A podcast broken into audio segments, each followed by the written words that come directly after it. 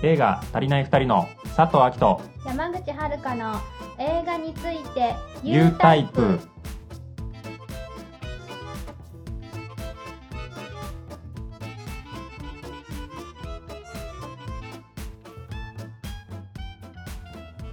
こんにちは。こんにちは。佐藤明です。山口遥です。久しぶりですね二人で。会そうだね。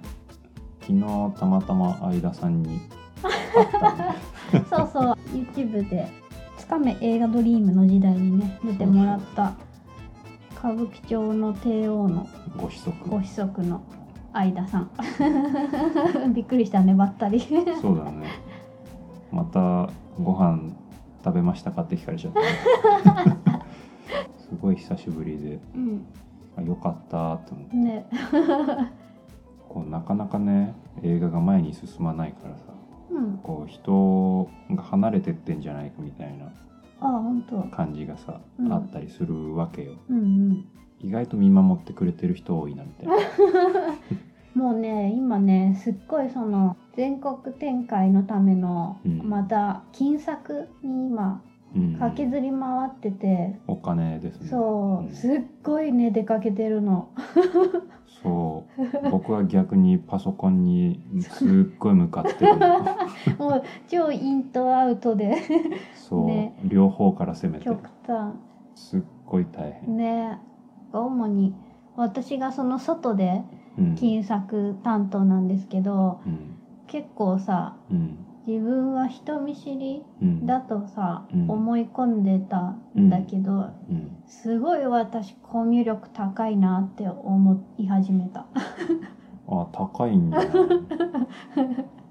うん。あれだね。スイッチが入るのかもね。一つの期間にいろんな人に会うとなんかしゃべれるスイッチが入るみたいで山木さんは自分からスイッチ入れようとしないタイプだからね、ああ演技の時とかもこう自分の自然なスイッチが入るのを待つタイプ。だから頑張るぞって入れる人ではないね、あーそうだうね、ん、僕はずっとパソコンに向かってるからもう鬱になるよね、対面してる山口さんの感覚はちょっと僕も分かんないけど、うん。パソコンとかって結局アナリティクスとかだから、うん。まあ感覚はあるけどうまくいってるぞ、悪いぞとかは、うん。でもなんかこう肌で感じるものがないというか。ね、ああそうだよね。なんか手応えがねわかんないよね。だからうまくいってるんだかいってないんだか分かんないから もうグラフとかの一挙手一投足で揺さぶられるああそうかも感じが、ね私はその人と実際に会ってるからう、ん。なんだかよくわからないけど、うん。私たちの名前とか、うん。この会社の名前がうん。なんか広がってる感があるの、そうなんだ。そう。そうなんですよ。この二人の動きがこう、うまいことこう合致していくと、うん。多分そうだね。広がっていく気がするんだけどね、うんうん。あれなんですよ。ラジオしかやってないじゃんみたいな感じかもしれないですけど、そうだね。すごいいろいろやってんだぜっていう。まああれだね、ううんまくいけばわかるし、ううんそうだね。まくいかなければこのまま全部が送られる オールお蔵入り。そう。全てがお蔵入り。そう。だからまあそれのためじゃないけど、うん。そういうのもあってうまくいかせたい面もあるね。このさラジオもさうん。あのポッドキャストへの連動がうまくいき、うん。今もう全部うん。毎週ちゃんとポッドキャストで出せてるので、うんうん。ポッドキャストでお聞きの方もうん。いらっしゃるかと思うんですけどうん。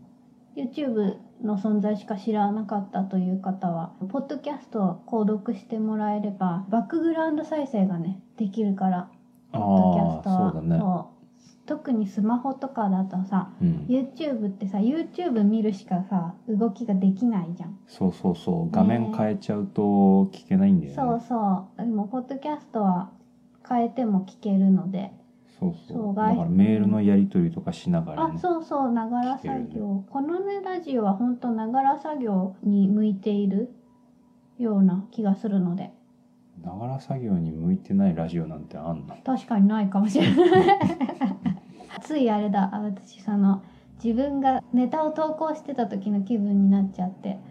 のああなるほどね。集ラジオはそうイコール忙しいっていう。とああネタ投稿って忙しいんだ。めっちゃ忙しいよ。あの生放送のリスナーさんはすごいもう神経を張り巡らしてやってると思うよ質問されたら考えて送るわけじゃないんだ。質問なんて待ってないもん。なんか言ったら さっき言ってたこれみたいな感じで多分送るから。へえ。そう。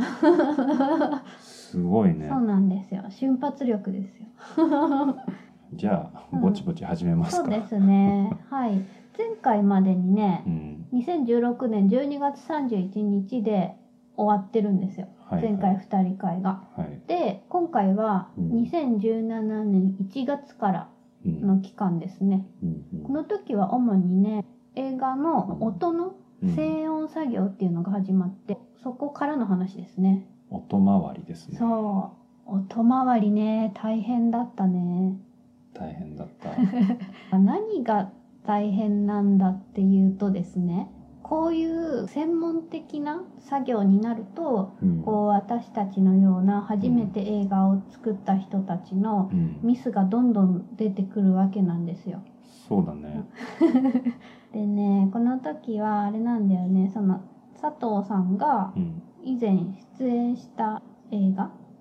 ああそうだそうだ。そうそう、でうん。静音で入っていた方にお願いしたんですよね。そうそう。ん、うもちろん連絡先知らないで。出た出た。この時はねツイッタあーでー。アットで送った。そうだ公開型のやつで、そうそうそう。公開オファーだ。まあもちろん細かい内容は公開じゃうん、そうだ無理ねだから。もちろんね。一回フォローしていただいて、うん DM で連絡先を教えてうんくれませんかっていうことでやったけどね、そうだね。それで引き受けていただき、うん具体的な静音の方にうん。私たちのねデータをね送るっていう、これは具体的に何をやるかっていうとですねこのまず映画のデータとあと脚本を送ったりね、うんうんしたね。そうそうそでもねとにかく僕らがわけわからなすぎちゃって、ううん。もう知らないカタカナとアルファベットがいっぱい出てきてあそうだだから結局静音の技師さんにうちに何回も来てもらってたね。そう通っていただいて。なんか自転車がす趣味だからうん。行きますよみたいな感じですぐ来てくれて。でも全然近くないんだよね。そうなんか自転車好きの人だったらうそんなに遠い距離じゃないらしいんだけど、いやもう信じられない距離だようん普通ね。にキロとか言ってたっけ？わかんないけどでもその方は本当ロードバイクみたいな感じでだそうだ。もう本当ガチってガ感じの。チなやつだよね。あの盗まれちゃうから外に置いとかないタあイプのやつだそうそうそうよねそう。あの座るサドルもあすごい細いやつ。そうだ。あのカスタムしてるんだよね。そうそそうそういうアグレッシブな。うそう。でねこれの時にまたねファイル変換うん。ですごい手こずって。そうだね。ね。音のやつってうん拡張子、まあうん映像もですけど、うん。音も拡張子がいっぱいあるんだよね。そう。ん、でこれもまた編集ソフトううん。によってうん。違くて、うん書き出す時にうん。何々形式っていうのがうん。デフォルトになってて、うん。それで書き出すんだけど、そうすると静音技師さんの元で開けないとかうんでこういう形式でやってくださいって言われるんだけど私たちではできないみたいな。うそういや本当に思うけど、うん。そういうソフト出してる企業さん、うん、みんな仲良くしてって思っちゃった。本当だよね。そうだよね。MP4 と MP3 だけで何とかしてくださいって感じがした。まあさすがにそれだけじゃ無理だけうどね、んあこれだって前回ラジオ出ていただいた鵜飼さん。あそうねとかだって昔はフォーマットなんて1個しかなかったんだとか言って。言ってたよね。うん。確かにそうだよ。多様性が生んだこのうん。複雑さなのだろうか、まあでもね企業さんもね自分のところに取り込まなきゃいけないからね。そうね。しょうがないんでしょうけど、んん。まあそんなこんながありつつうん。1月のね中旬にはね、まあ、データをねうん。受け渡すことができたんですね。はい、まあこの受け渡しが終わった後はほぼほぼ静音技師さんにお任せしてたの。うんそうだね。でその頃はい。にそのエンディング曲うんというかうんテーマ曲はい。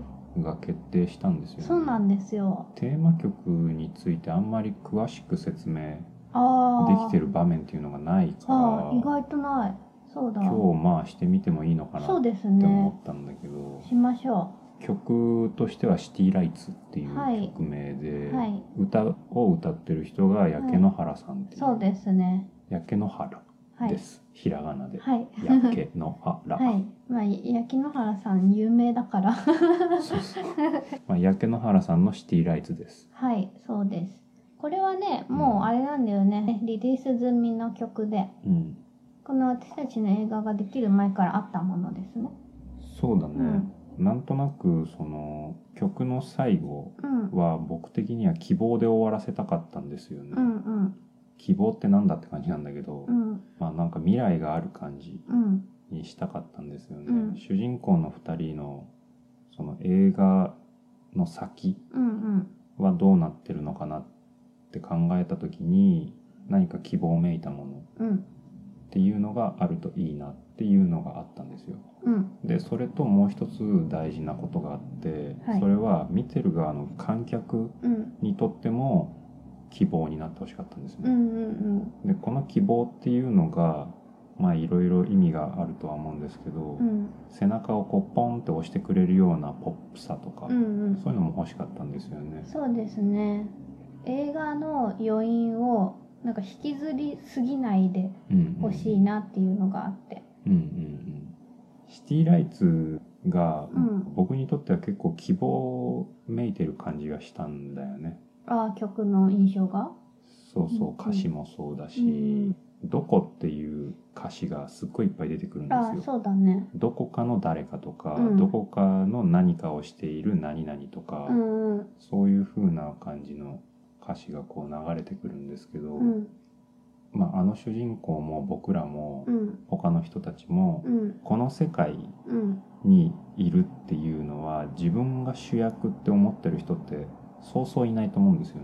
この世界は自分が牛耳っているとか自分がアイドルなんだとか。うん。そうだね。相当なすごいあれじゃないと。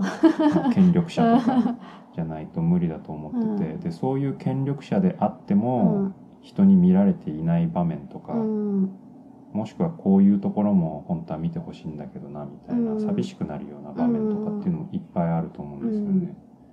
そういう時に僕らなんてそんなレベルでもないから、うん。一体自分何やってんだろうって思っちゃう時がすごいあって、うんだってこんなに頑張ってるぜとか言ってさ誰,、うん。誰に見てほしいのみたいな。自分がやりたいだけじゃんみたいなさ、で結局救われてないっていうさ、うんこの状況。でそういう状況って誰にでもあると思ってて。うん。でこの歌の主役ってどこかの誰かなんだよね。うん一人すごいヒーロー的な人がうん。主役の歌ではないんだよね。ああそうだね。だから全然目立ってなくてどこかで人には理解されないようなうんちっちゃいこととかやってても全然いいんだよみたいうな、ん。それが自分に合ってればそれが多分未来に向かっていくこと。うんだから希望うん。になるんだよみたいなことを言ってくれてる曲なのかなと思ったんだようね。ん。まあこれは聞いてる僕の勝手な解釈なんで作り手さんの思いとはまた別だと思うんですけうど、ん。そういうのがあってしかも重くないっていう。う、ん。そうだね。あのテンポがねミドルテンポでちょっとキラキラした感じもありつつ。そうそうそう。でなんか電子音が可愛いよかね。わいい。あとその飛行機のねうん。音とかがね、うん。使われてるからなんかちょっと解放されるようなイメージもあって、あそうそう。そんで PV とかもうん。空港なんだよね、うん。あれとかが僕としては自分が北海道とかに撮影に行く時とうかの景色とすっごいリンクしちゃって。あすごい引っ張られたんですよね。んうんうん。そういう理由とかがあって。あと単純に2人とも好きっていうねこの曲がね。あそうそうそう。それが一番大事だよね。そう僕もともと音楽全然詳しくなくてうん。安室、ちゃんとかもよく知らなかったんだけど。あそういうねすごいドメジャーな人も知らなかった。二十歳超えてお酒とか知らなかったからね。僕は、音楽のことは山口にこう聞いたりしてて、うん。ヒップホップっていうジャンルを山口に教えてもらって。いやジャンルあるのは知ってますよもちろん。でも怖すぎあ、て。いわゆるヒップホップとかラップっていうとちょっと怖い人たちみたいな。今はさ、うん。ちょっとおしゃれ系になってるけどさうちらの時ジブラとかさ もうすごいごってごてのなんかなんか。怖い感じみたいな。大きい人たちみたいなね。そうそう。なんだっけあのグリングリンだっけ？ブリンブリンだっけ？あブリンブリンのネックレスみたいそう。なめちゃめちゃ怖いがたいのいうん。いスキンヘッドが歌うみたいな,、あーなんか首から時計下げてるみたいな。やばいこいつら喧嘩するためになんかリリック吐いてるみたいなさ なんかそういうすっごいか怖い。はいはいディスが結構流行ってたもんねその時ね。でもそういう時代のヒップホップも山口は好きで聴いてて、うん高校生とかの時ね。そうそう。それで言うなら聞くかと思って。聞いたの。聞いたら意外と僕が聞き始めた時はうん。もうすでにちょっとポエトリーリーディングみたいな流れも入ってあー確てまあシビットとかうんブルーブハーブとかね。ブとかあそこら辺が。うんうん。なんかへえこういう人たちいるんだと思って。そうなんですよ。でもともと僕シノボクシングっていう、うんし知ってる人は知っているぐらいあの結構知ってるんじゃない？NHK で昔やってたうん。ポエトリーリーディングの番組なんですけど、それが僕すっごい好きだったんですよ、うん、あのあれだよね。かの有名な。谷川俊太郎とねじめ正一あそうだそうだ。谷川さんとねじめさん、うんうんそう。そう、うん。あの二人の対決が僕すっごい好きだったんですよね、うんうんあの時谷川さんは消しゴムっていうのを確かねうん、はいはい、その場でうん、即興で、なんかすり減っていくみたいな削られていくみたいなやつだっけ？わかんない。うん消しゴムが合ってるかどうかもわかんない。なんかラジオから聞こえてくるのが木の枝とか 海の底からとかっていうくだりがあったような気がする、まあすごくかっこいいんですよ、うんうんうん。でそういうポエトリーリーディングとか僕は普通に好きだったので、うん。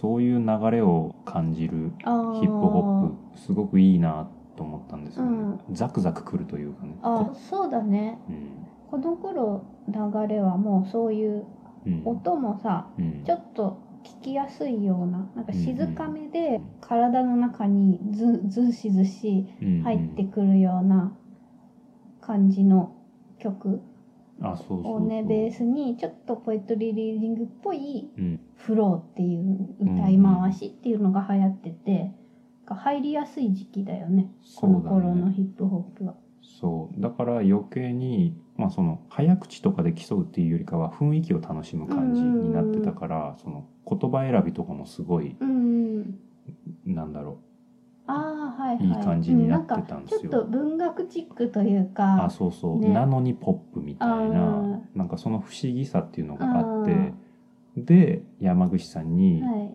「イケてる焼け野原っていうのも聞いてみる?」みたいに聞かれ 偉そうだて「ね。焼け野原ってなんだ?」と思って で調べたら全部ひらがなで「うん焼け野原」ってなってて「なんだこれ?」って聞いたらうんもうザクザクくるわけうですよね。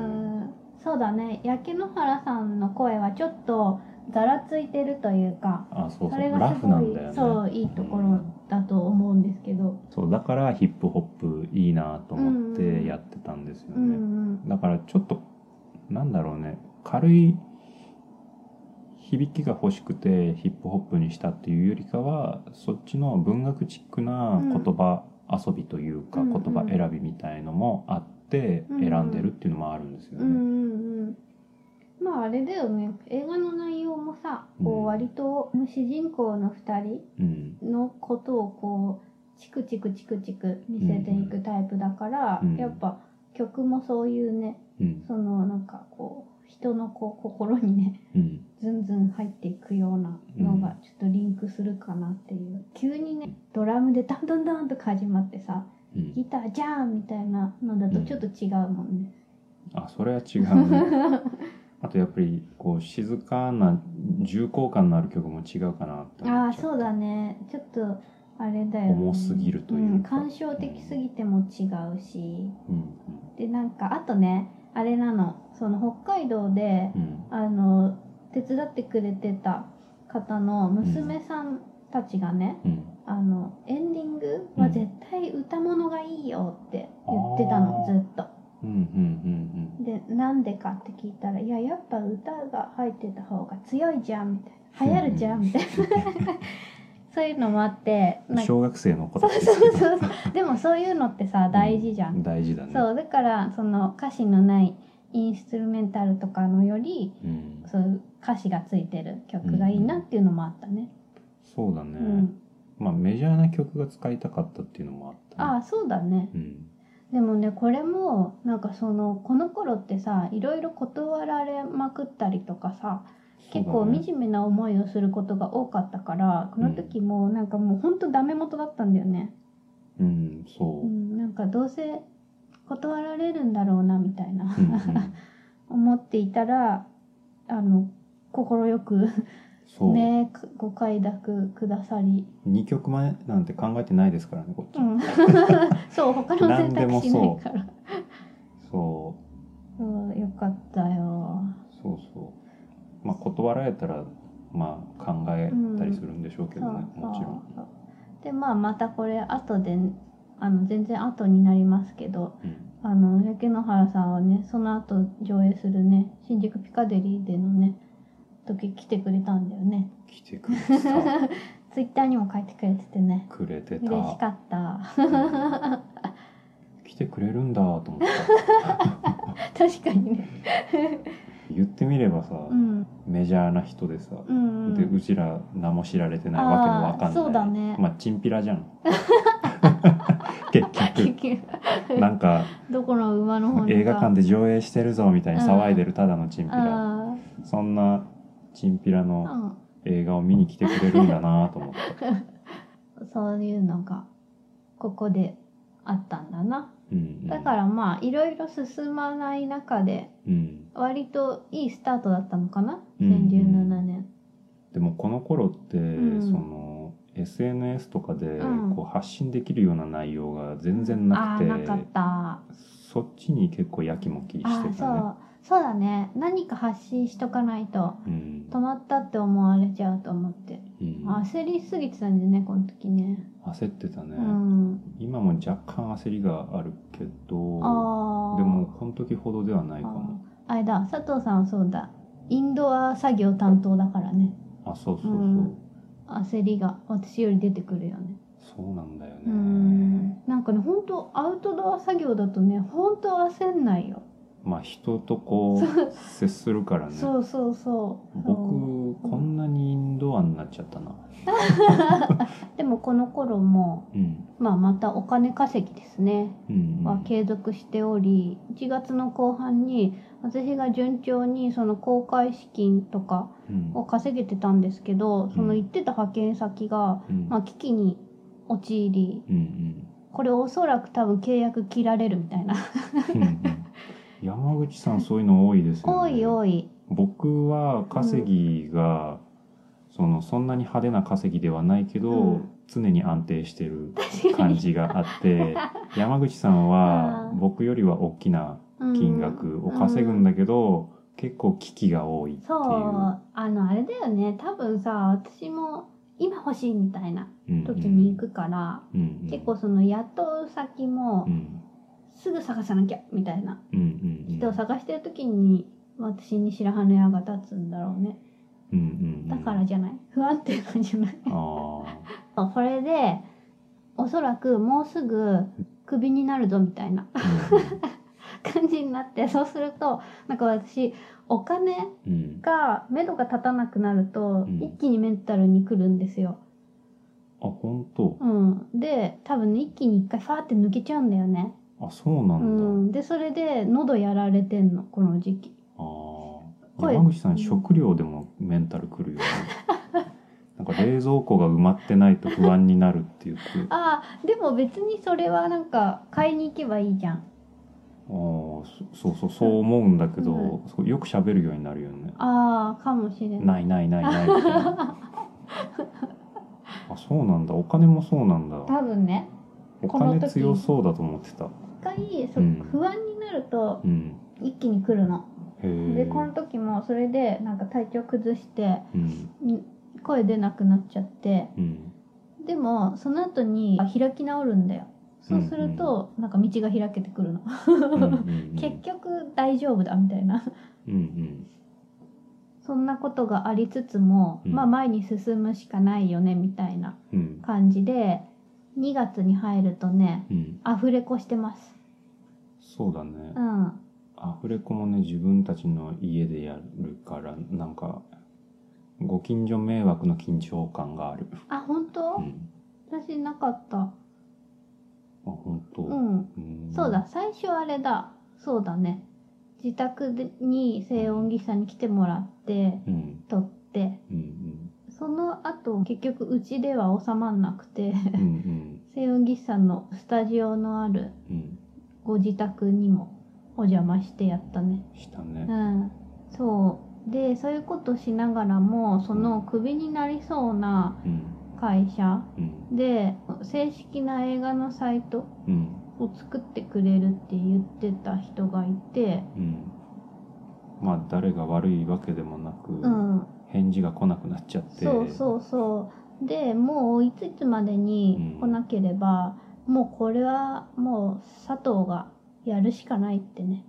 うん、僕はむしろここでヒヤヒヤしてたね。焦ってたね。あすごいもうイライラが募ってた。なんで返事よこさねえっていうね、あそうね。フェードアウトされがち、うん、アウトしてくれてもいいんだけどフェードだとすごい困るんだよねあそうだね。普通になんか無理っすってね。うん。でもまあ言いづらいんだろうね。ねまあ自分があっちの立場だったら絶対言いづらい、うんなんかダメな理由言わなきゃいけないかなとかね。いろいろね。そうそう。そんなこんなでね作ってるねサイト。そうだね。もう作れないってうん。決めたはずなのに。結局、ね、サイトも自分で作ることにうん。なってこのくらいから作り始めたんだな。そうでもこの頃まだ僕は編集やってますからね。あそうだ。映画の本編のね。うん。であとエンドロール作りとかも初めてで。そうだ。そういうのも全て分からず、うん。エンドロールってさ何気なく見てるけどさ、うん。意外とその文字の大きさとか幅とかで雰囲気が変わっちゃ変わって、ね。僕は実際にモニターでうん映画の DVD 借りてきて、うん。そのモニターに出たうん。文字をうん。定規で測ってやってましたね。うん。あと速さとかね。ああ速さはもう曲が決まってるから、あそっかそこで勝手に収まるってだけなんだけど、その文字数、まあ、クレジット数が少なければ少ないほど、うん。曲が終わるまでずっと流してないといけないんですっごいゆっくりになっちゃうか、うん。文字が多すぎると逆に速くなっちゃうかだから、うんちょうどいい塩梅にうんうんうん。なりましたね、そうだね。文字の量とシティライツのその尺が。確かに。エンドロール結構ね手こずってたよね。手こずった。でもなんか、ん。この映画ってさ、うん。映画の内容も評価してもらえるけど、うん。エンドロールもさ意外に評価してくれる人がいて。そうだね確かに。こんなに関わってる人がいたの？みたいな、そうだね言われる。うん、普通の映画みたいじゃんみたいな。まあそれ目指してますからねうんみたいな、まあすごい普通にすごいよね。企業の名前とか、うん。警察署の名前とかも入ってるし。ああそうだね。そうですよ。なんかね、これを見ると本当いろんな人にうん。協力してもらったなっていうのが分かりますそうねだからあれだよねこの時に他の映画もさエンドロールいっぱい流れる意味がちょっと分かったよね、あわかるうん。あね、のあれじゃない？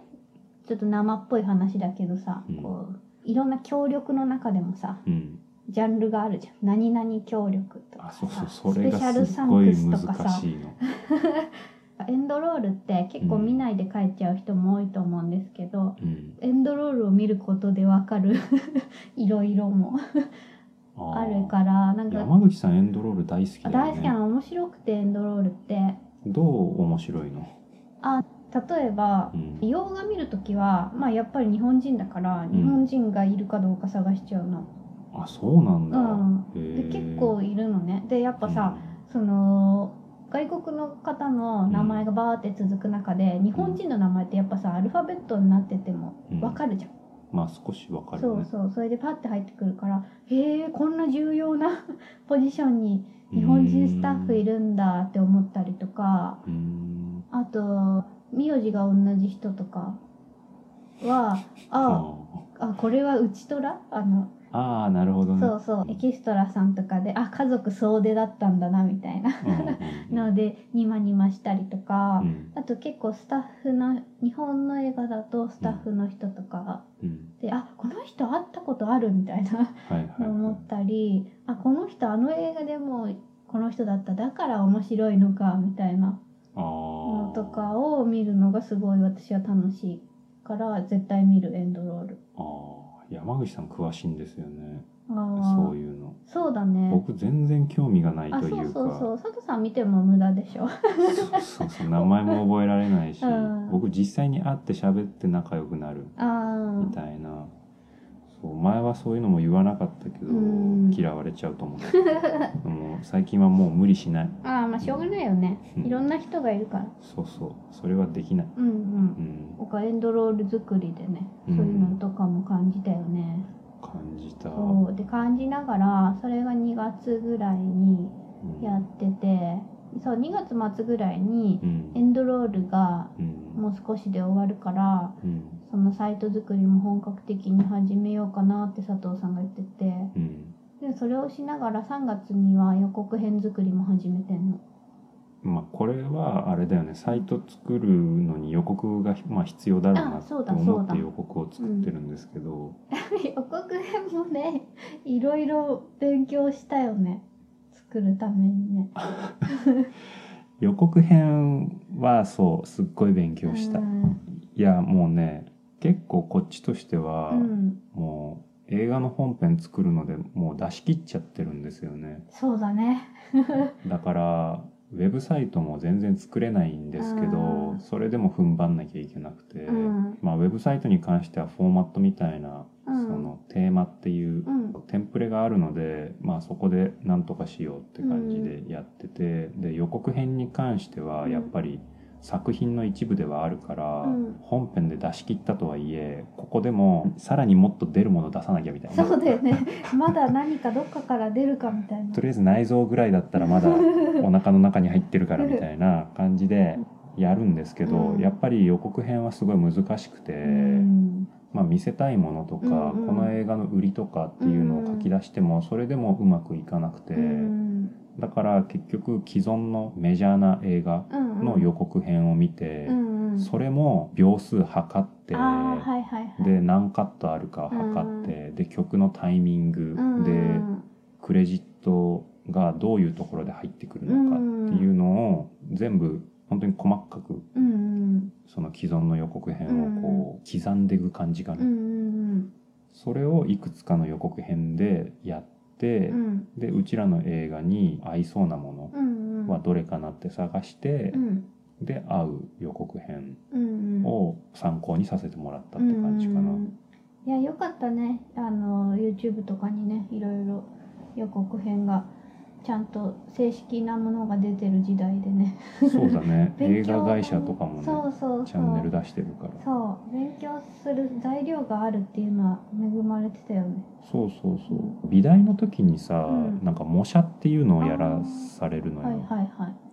模写って本当に自分の概念が入り込んじゃうから、うん。どうしても模写にはならないんだけどああなるほど。でもその参考にする作品うん。を忠実に描いていくっていうのがすごい大事、うんうんでで僕は学生の頃それができなかったから模写やったことないんだけど、うんうんでもまあ素直にやってみるっていうのも大事なのかなと思ってこの予告編作りをやったからすごい素直に作れてて、だからあのぐらいにはとどまったのかなって思ったんだよね。でもこれ予告編はさう、ん。なんかこのまださ本編とかがさ結局さ、外に見せられないさ期間でうん。人にさうん。どういう映画なのって聞かれた時にさうん。予告編を見せるとみんなさやっぱいわゆる自主制作映画うんうん。のレベルのものだと思ってるからう、ん。学生映画とかね。うんうん。やっぱ限度があるじゃん。うんうん。そうだと思って見せるとなんか、うん。え意外と ちゃんとした映画なんだねみたいなあこあとを言われたりする機会すっごい多かった。そう言われたね、ねただ作ってる本人としてはやっぱり他のを模写してるとはいえ自信はないよね。あまあ全部において自信とかそういう問題ではないんだけど、うん。そんな言葉がもらえるとは思わなーかったねすごい私には入ってきてましたよ。やっぱ自主じゃんって言われると思ってあーきそれは言われたことないね。たね、それはもう佐藤さんの努力のうん、賜物や。まあでも撮影協力してもらえないとね素材も無理だったからね、うん。まあみんなのおかげってことでしょうね。ね。それで割と3月そんなことをやりながら、うん。3月の後半にはそうだ会社もね建てる作業も具体的になってきててうんやってるんだけどその1月末ぐらいにうん。うん私の金作うん。がピンチかもってなってて、うん。やっぱ予想通りダメになったんですよ。うんでももう3月うん。27日にはうん。次のうん。ところで、働いてるね、すごいですね。すごいね、間を作らない。うん。間開けないみたいな。でねこの時はねもうお金を作ることうん。が、まあ第一なんですけど、うん。映画を公開させるためのね。うん。でも、うん。それプラスアルファ欲しいなと思って、うん。でこの時は人脈を作れるうん。ところがいいなって思って、うん。まあ、選んだところに行っててうん。でねすぐね人脈チャンスが現れて。現れた すごかった。すごかったね。あのなんかまあいわゆるなんて言うんですかね。本当にねうん。いわゆるね、黒いってやつ。そう。これはねグレーでも何でもない。ない。本当に黒いところにいわゆるやっぱり女性しか入れないところだったから僕はノータッチだったんだけど、うん。まあ、山口が潜入してみようってそう思って。そうそう。僕は行ってこいって言ってないんですよ。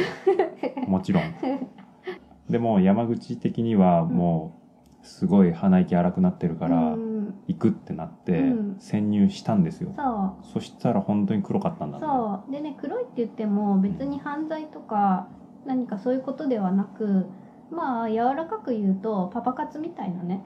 まあパトロンですよ そうだね。まあなんかこういうところで、うん。その女性がね、うん。のし上がっていくためうん。のお相手を見つけるんだっていうのが、まあ分かるようなうん。会に行きましたよ私。でも本当にね話聞くだけだと 本当にあれだったよ、映画やってて、うん。うん。千万ならうん。ポケットマネーで出せるよとかあさ、そうそうそうそう。そういう話。そその代わり、うん。山口はううん。その仲良くしなきゃいけない。そうそうそうそう。でもそれが強要されないんね、うんそうそれもまた黒さ特有なのかなと思選ばせてくれるんだよね。そうそうそう。選択肢は君にあるよみたいな感じであなるほどって思ってでも結局なんうん。かそういう、なんだろうお金うん。で得るものに、私自身が結局興味を持てないうんだろうなっていうのが分かったこれで、うんうんううん。んだからちゃんと自分たちの実力でうんやってこうって改めて思えたんですよねここで。そうだね。そうだからすごいね言ってよかったよこれは。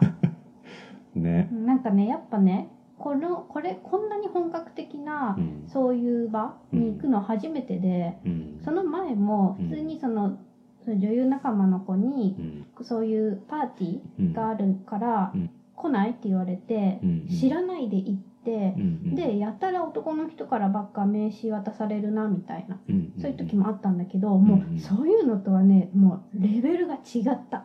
違ってたね うん。話を聞く本格派。に だった、場所とかも言えないけど、うん、場な所るほどみ場たいな。所すごかったね、うん。ラグジュアリーだったね。いやその土地のそう土地もすごいよね。ね。やばかった。とにかくやばかった。そうすごかった。僕もバッグの中とかに潜んで ちょっとそうそうね見てみたかった、うん覗きみたい。うん。みたいなね。まあ本当にすごい人たちが集まってる会だったね、うん、うん、すごかった。だからね。うん。まあそういうのもありつつ真面目に着実にやろうって思って。そんな春でしたね2017年。そうだねそそうだからあれかもね、こんだけのんびりに見えちゃうぐらいううん。遅い展開だけど粘っていられるのかもね。あそうかもね。甘いささやきとかショートカットする方法ってうん。結構あるんだなって思って、あるね、うん。女性だと特に女性はあるね。しかも割といくつになってもっていう感じがあったそうすっごいねする。そう、うん。年齢は本当関係ないと思った。うんでも別にそこに行っても全然よくてうんうん。行く人はうん。それで行ったらいいし、うんうん。別に自分の思うようにすればいいって思うんですけどうんうん。私はそれを選ぶと多分自分が後悔するだろうなとかなんか結局やりたいことが自分主導でできなくなっちゃうんだなっていうのをすごい思って。あそうそうそうそう、うん。それはあれだね宮崎さんの回にもちょっと言ったけど、うね。やっぱりうん自分たち主導でやんないと意味がないので、うんうんだからまあそこはまあ普通にないわなって思ったけど、うんうん。うん。そうね。まあすごい体験があり。この時期でも山口さん結構楽しんでたよね。楽しかった楽しかった。あのお話はねすごい面白かったしね。そういうやっぱあすごいなって思ったよバイタリティすごいなって。なんか家に帰ってきて なんか名刺バンバン広げてこっちに見せてでも僕がすごいイライラしててこれはないこれはないみたいうな、ん。二人とも狂わなかったからよかったね。ああそうだね。ちゃんとどっちかは不機嫌になったりするよね。ああ確かに。うん。うんそうだね。それでねやった、じゃあそのお金ありがたくいただいて公開しましょうみたいになっちゃったらね。じゃあ遊んできてくださいみたいな。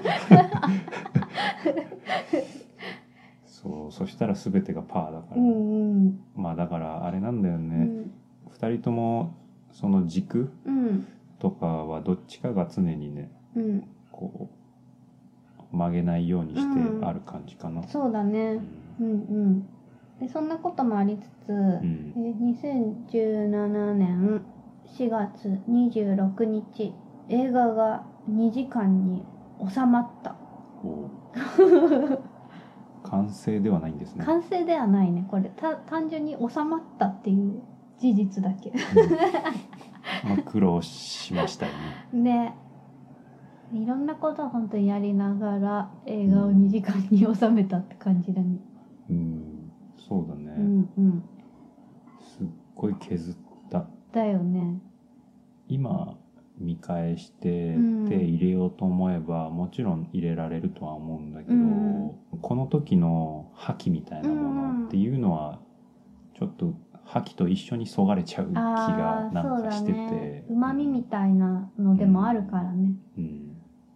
めったなことがなければうん。いじるつもりはないかな、うんうんうんうんだってさそのじりじり編集をさうん。削ってたのがさ、うん。この年の前、ん。2016年の7月19日にうん。24分オーバーのとこに来てうん。でその後7月22日にうん。15分オーバうんーのとこまで来て結構このそこから収めるまでが長いよね。9ヶ月うんうんいや本当にしんどいんですよ、うん。もう15分縮めるのがうん。もうすっごく辛くて、うん。辛い辛いっていうかすごい難しいんですよね、うんうん。もう本当に僕と山口の目しかないんですよねこの時期は。もようだから人に聞けない状態でもあるし、うん削ってることが正しいのかどうかも分かんなくなってくうんうるし、ん2時間に収めることが映画にとっていいことなのかどうかうん。もうわけわかんなくなってくるから。そうだね。もうね本当にわかんなくそうだなるね。なんで2時間にしようとしてるんだろうみたいな。でも結果的にはねやっぱ収めてよかったって思うことのが多いかな。そうだね。うんうん。むしろそれしかないね。うんううん。んまあ努力の回があったっていう。あったそうで2時間に収めるときにエンディングも2時間以内なのかなとか僕すっごい不安になっててまあ結果以内なんですけど、驚愕。エンディングもかみたいな、あそうそう。なんかよくさ本編何分って書いてあって、うん。その本編ってどこまでを言ってるのか分かってなかったね。あーまあ作品によりけりだとは思うけど、でもその尺全体が2時間に収まらないとやっぱ映画館のプログラムとして組みにくいのかなと思ったんだよね。うんうん。だから結果、まあ、エンディングも含めて2時間に収めるってことにしたんだよね、うだよね。すっごい嫌だった。まあやったけどね。う。うん。んというわけでですね今日は2017年の1月に静音を始めて、うん。でこのエンディングの曲が、うん。焼野原さんの「シティライツ。うん」でいいよっていう許可が来てうん。決まって。うん。でもうチクチクとうん。佐藤さんがサイトを作ったり予告編作ったりうん。編集を時間に収めたりして。山口はちょっと外交で怖い思いをしたり。怖い楽しんでたけど。楽しい怖い思いをしたりしながら金作に走り。そして2017年4月26日に映画を2時間に収めるっていうところまでですね今日は。はい、教訓としてうは、ん、お金はコツコツ貯めようってことですね。そうだね。うん。うん。やっぱね自己資金がいいよお金は、うん。そうそう。なんかうん。それがいい？私たちはね。めんどくせえから、うんそうそうそう。では今週はこの辺で。来週もまたお聞きください。